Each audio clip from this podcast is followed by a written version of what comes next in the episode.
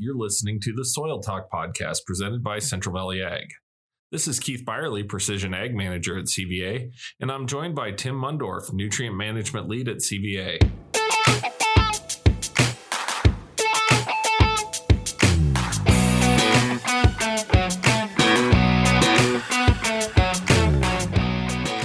Welcome to Soil Talk presented by Central Valley Ag. Today, we're going to do a special episode while we talk about some of the after effects and, and what we're going to be facing here in this growing season after the flooding that we've seen that has covered much of the Midwest, but really covered the heart of the Central Valley Ag territory. So, today, let's jump right into it, Tim. We've had fields that have been underwater for several days or weeks. We have fields that had a high velocity of water run across them for a very short duration.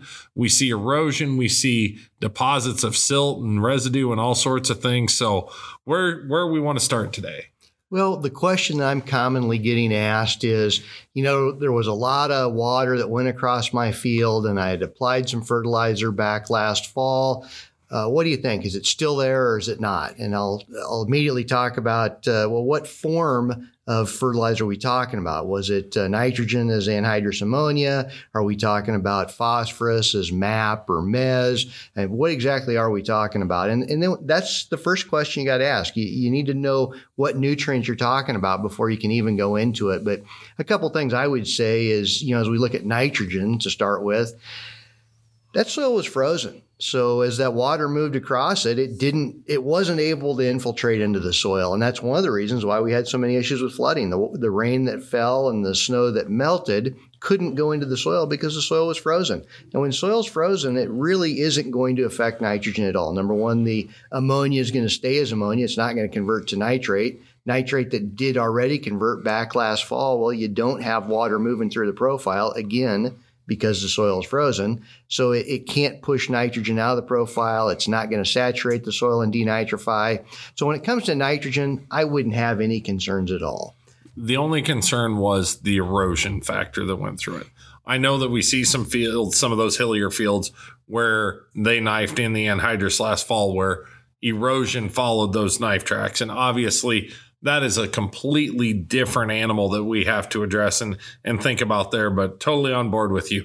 On those fields where erosion was out of the the equation on those anhydrous things nitrogen is is in there. Nitrogen was not affected by what we did by and large. So when we think about phosphorus, and especially something that's a you know a dry broadcast application, so we used a spinner, we used an air machine, we put down MAP or we put down MES I think you've got some issues there you need to think about, but it's not just the answer that, hey, it all went down the hill and went down the creek.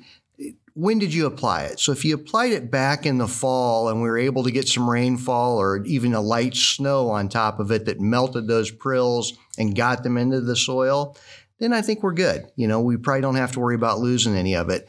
But if you applied later and maybe there was already a little bit of snow on the ground, maybe the ground was already frozen, and we didn't get melting again until we had the runoff and rainfall events, then you've probably got a little bit of loss. So I think that's the key thing right there is when you think about your phosphorus, did you have an opportunity for it to get into the soil or did it go into a, a, hard frozen soil that didn't thaw again later and then we got the melt and then we got the rainfall those would be the things i'd think about so let's I, I, think instead of taking such a broad brush at this, let's break it down into a few different components as we go here. So let's start with those no till acres.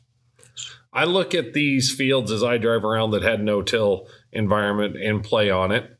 And undoubtedly, yes, there are areas where the residue has exited the field. But I look at a lot of this soybean stubble, and it's amazing at how little disturbance there actually was. So I look at those areas where the residue is still where it was in December. And for me, I'm thinking there's pretty much minimal chance that our phosphates exited that environment.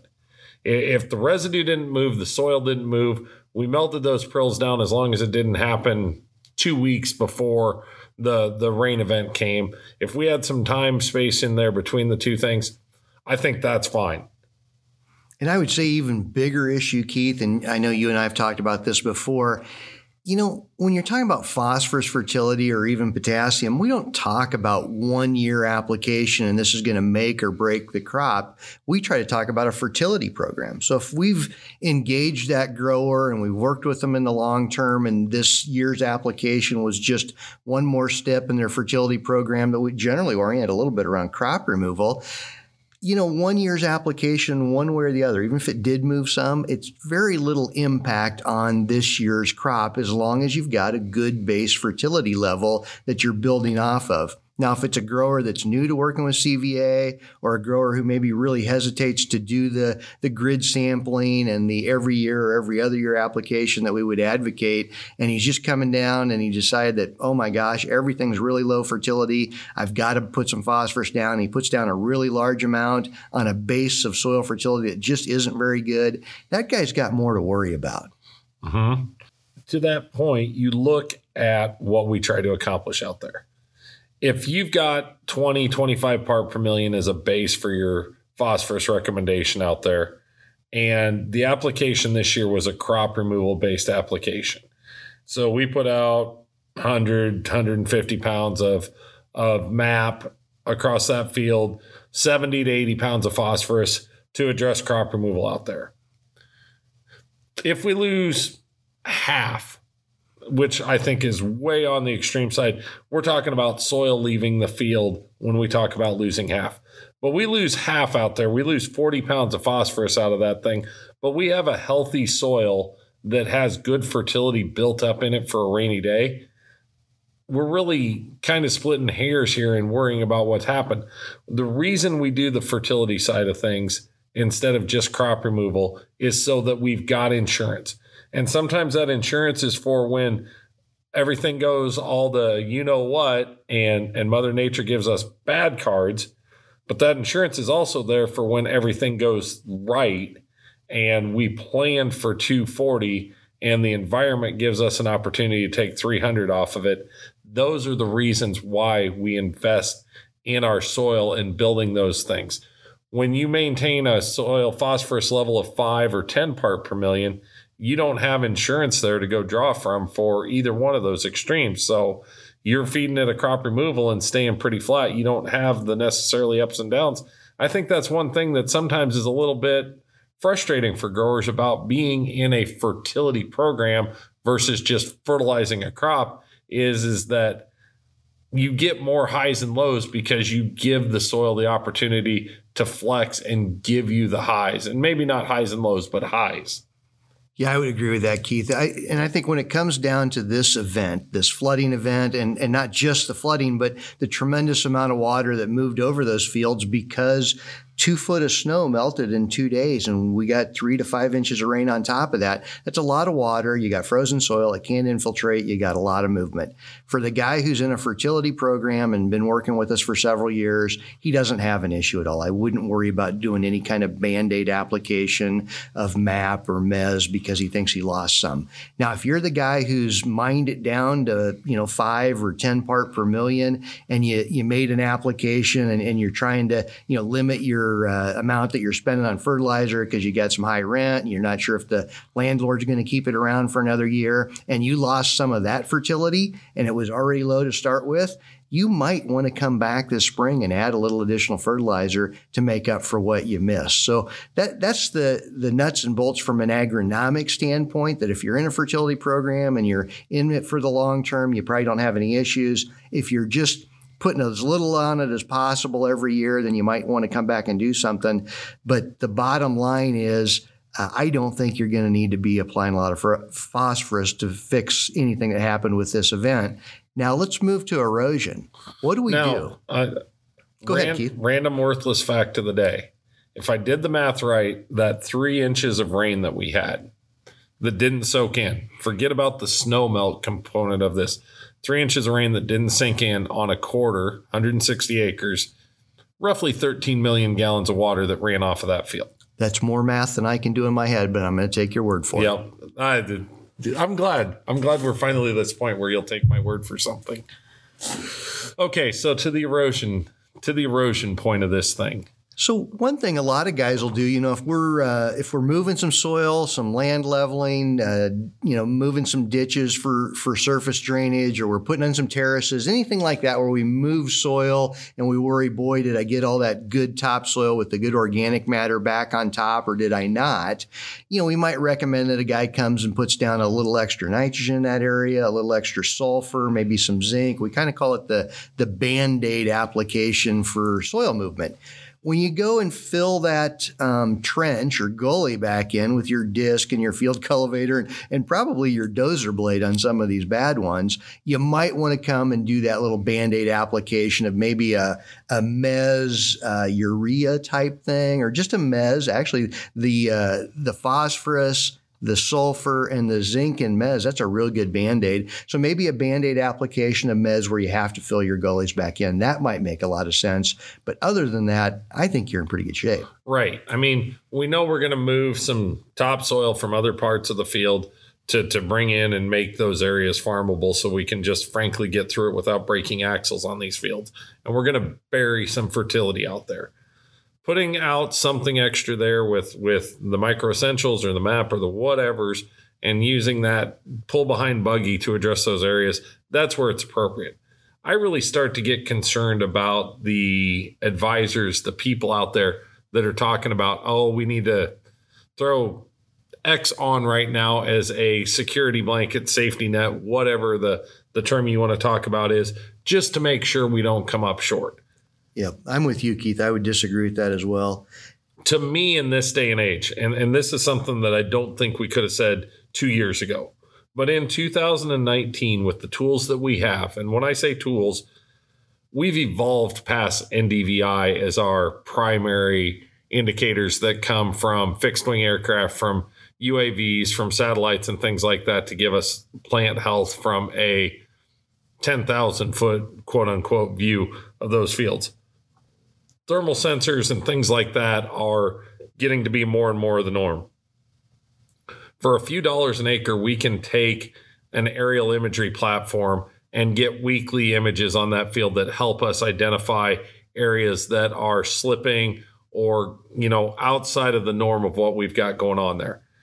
$5 for an aerial platform to, to monitor the field is pretty cheap table stakes you know, even looking at a crop scout on some of your acres that were infected, not infected, affected this year, taking that seven, nine dollars, whatever a local crop scout in your environment costs you and putting them to work on a couple hundred acres is a pretty stinking cheap investment compared to 60 pounds of product X to go out there and apply. And keep keep that thought process going with what we can do with t- tissue sampling, what we can do with a UAV, what we can do um, with nitrogen modeling. I mean, we're I know we're going to get into this, but this also sets up when you get away from the conversation of what directly happened to what was already out there and start talking about what it sets up for the rest of the year. There are a lot of things from a monitoring component that we need to be thinking about versus a fix it, fix it, fix it. Yeah, I would agree, Keith. Kind of like we go back to that, you know, if you're on a fertility program, you don't have a problem. If you're using a lot of these other tools that we've got access to, you you've also got the ability to identify any problem that does come up quickly and limit its impact to yield and maximize your opportunity to gain yield in places you can gain yield. The one other thing I would throw out there is a common thing a grower will say, well, hey, just go take another soil sample. Go take another soil sample and see if that phosphorus you applied is still there or not, and then will react accordingly. The bottom line is the soil test isn't made to capture all the phosphorus out there. It's made to be an indicator of the, the possibility of reduced yield because of a lack of a certain soil nutrient when you throw uh, phosphorus fertilizer or any other fertilizer out there, there's an interaction between that nutrient and the soil. And when it, that interaction happens, some of that ties up into forms that aren't shown on the laboratory test. So I'm not confident that the laboratory test is going to answer your question, is it still there or not? So frankly, when guys tell me to go pull another sample and see if it's there, I'll quickly tell them I'm not sure that's going to work very well. We can try it, but to be honest with you, I find the results a little suspect. So I think we beat that to death talking about what's happened to what's out there. Let, let's switch the gears now none of us are very good at forecasting what the future is going to hold or, or any of these pieces. But to me, I see some of the cards on the table right now that are that are warning signs, and maybe warning signs is the wrong way of saying it, but but leading indicators for some things we need to think about going forward. And probably for me, that starts with wet saturated soils. We know that our soil so profile is, pretty well full out there, even though this event didn't run into the, the soil. If we remember back to how long it took us to get through harvest last fall, we ended the year with a wet soil. And that's why we saw a lot of cracking and things from these soils over the winter was we had a good freeze. It went down four foot. It froze down deep because we had wet soil. When everything thaws out and we get average spring rains we're going to continue to have a wet saturated soil into the month of may at least yeah, I would agree with that, Keith. And and you know that's going to cro- cause some problems with field work because because of that short fall, the early winter. We didn't get a lot of work done, you know, as a cooperative on getting those acres spread or those uh, soil samples pulled. So we're playing catch up right now. We're we're sampling soils today. We'll be applying dry fertilizer as soon as the conditions allow us to. So we've got some catching up to do. I know the growers out there they're going to be a little behind. It's going to take them a little longer to get out there and get some planting done. Like you said, you got a saturated soil, we get normal rains. It's probably going to push planting back a little bit. I, I just tell everybody to be a little patient, make sure we don't do additional damage with compaction. We had a great freeze thaw cycle, so we broke up, you know, some of our older compaction that was out there. Let's try to keep ourselves on that foot. I'm very optimistic about this growing season rain makes grain. We've got moist conditions out there. We've got a good soil profile that's filled up with water. We've got the opportunity to go out there and get a really good crop. Let's make sure we don't uh, mess that up. So we started the conversation though talking about why our nitrogen was okay to date. Wet saturated soils and warming soils and into the heat of summer, does that nitrogen being safe thing hold true in the same way, or are there some warning signs there that we should be watching out for?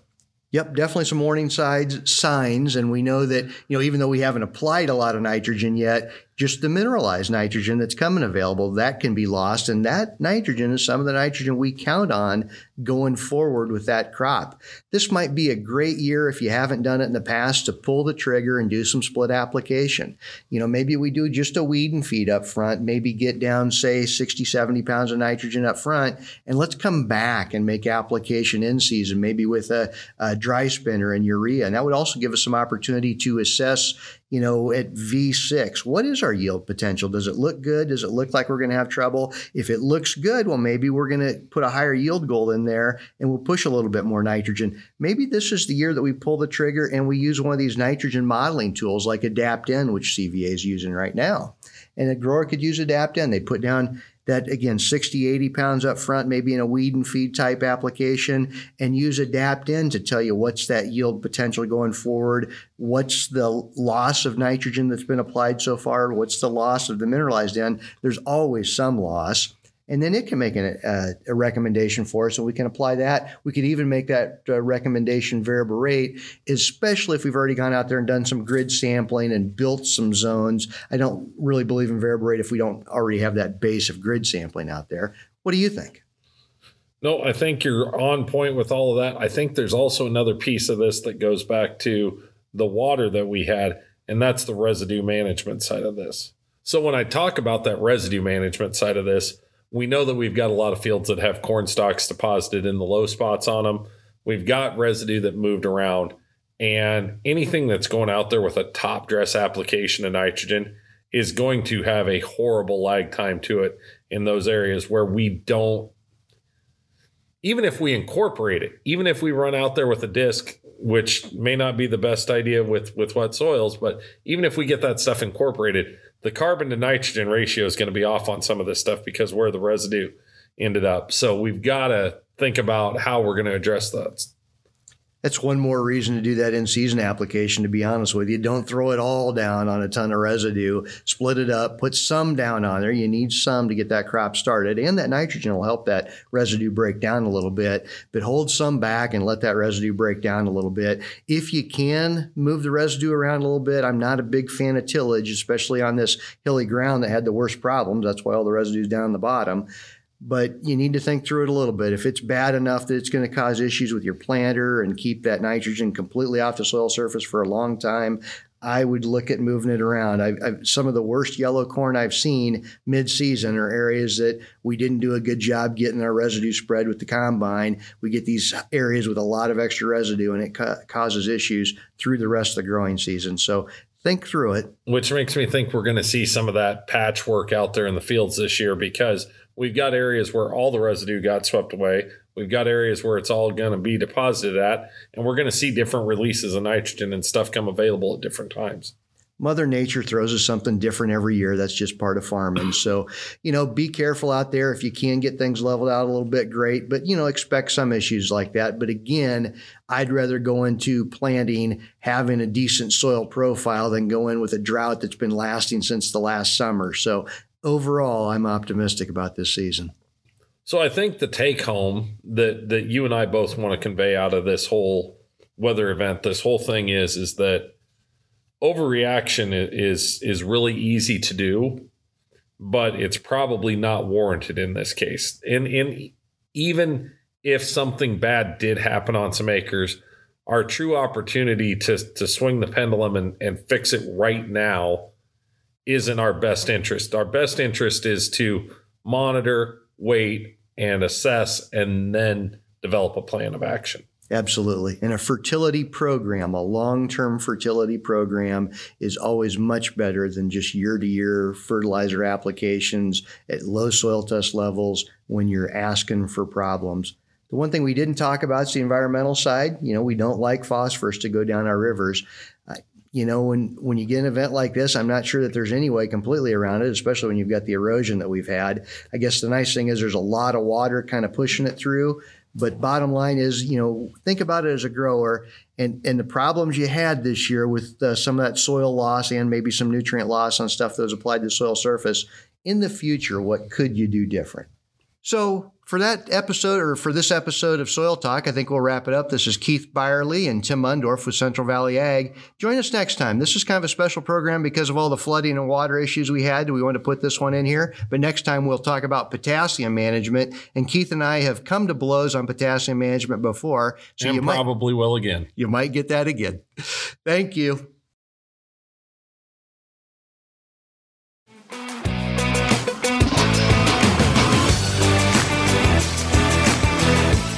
Thank you for joining us today on Soil Talk. If you'd like to follow us, you can follow us on Twitter at ACS by CVA. You can also follow us on Facebook, Instagram, and Twitter at Central Valley Ag.